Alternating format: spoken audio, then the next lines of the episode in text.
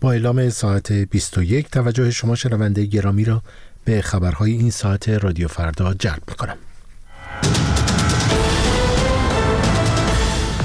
وزیر دفاع آمریکا می‌گوید بیش از 25 هزار زن و کودک در حملات اسرائیل به غزه کشته شدند.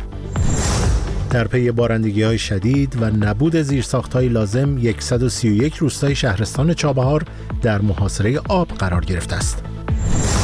و مقام های قضایی جمهوری اسلامی با مرخصی نرگس محمدی برای شرکت در مراسم تدفین پدرش مخالفت کردند.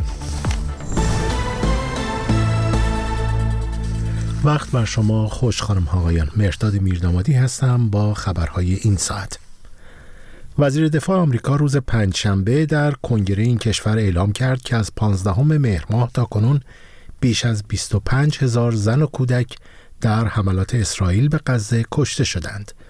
به گزارش رویترز در جلسه پاسخ به سوالات کنگره از وزیر دفاع آمریکا پرسیده شد چند زن و کودک فلسطینی به دست اسرائیل کشته شدند که لوید آستین پاسخ داد شمار آن بیش از 25 هزار نفر است.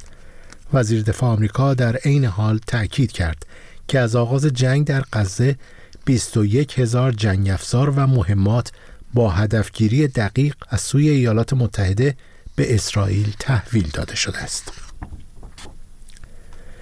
به گفته مقام های بهداشتی فلسطینی حمله نیروهای اسرائیلی به جمعی از فلسطینی ها در شهر غزه که در انتظار دریافت کمک های غذایی بودند به کشته شدن دهها تن انجامید. به گفته اشرف قدره سخنگوی وزارت بهداشت غزه در این حمله دست کم 104 تن کشته و بیش از 760 نفر هم زخمی شدند.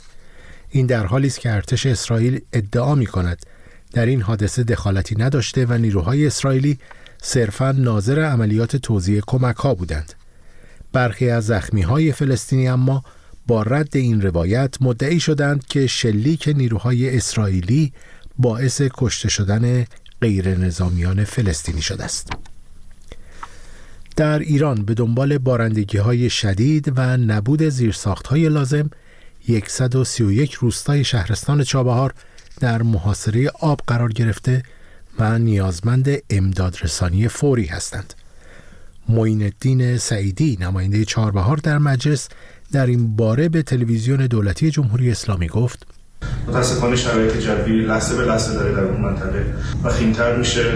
عمده معابر به شدت دچار آب گرفتگی هستند و کاملا مسدود هستند دسترسی ها قطع شده. مخصوصا در حوزه بخش تلانک بخش پیرسورا بخش باهوکلا بخش مرکزی دشتیاری و شهرستانهای خنارک، زراباد، نیکشهر و نقاط دیگر قصر قلب بنا به برخی از آمارها متاسفانه میزان حجم آب از طوفان گنو هم بیشتر هست و اگر ورود جدی و فوری نشه مسلما آسیب های جبران خواهد داشت.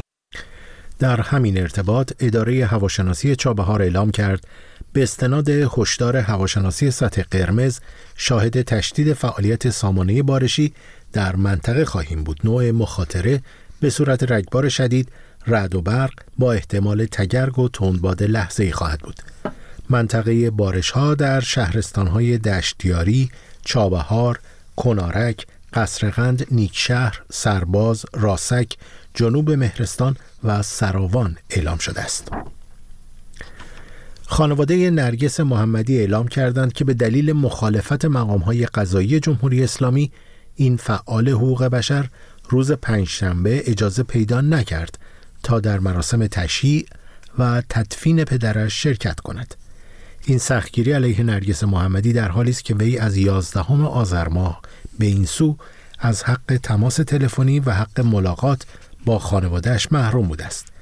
نرگس محمدی برنده جایزه صلح نوبل در جریان دو پرونده تا به امروز یازده سال و نیم را در زندان گذرانده و در مجموع در پرونده جدید به دوازده سال و سه ماه زندان محکوم شده است و یک مقام وزارت خارجه آمریکا ضمن ابراز نگرانی عمیق از آنچه طیف گسترده ها و تهدیدهای جمهوری اسلام جمهوری اسلامی در منطقه خواند متوقف شدن حملات به نیروهای آمریکایی در عراق طی هفته های اخیر را تایید کرد.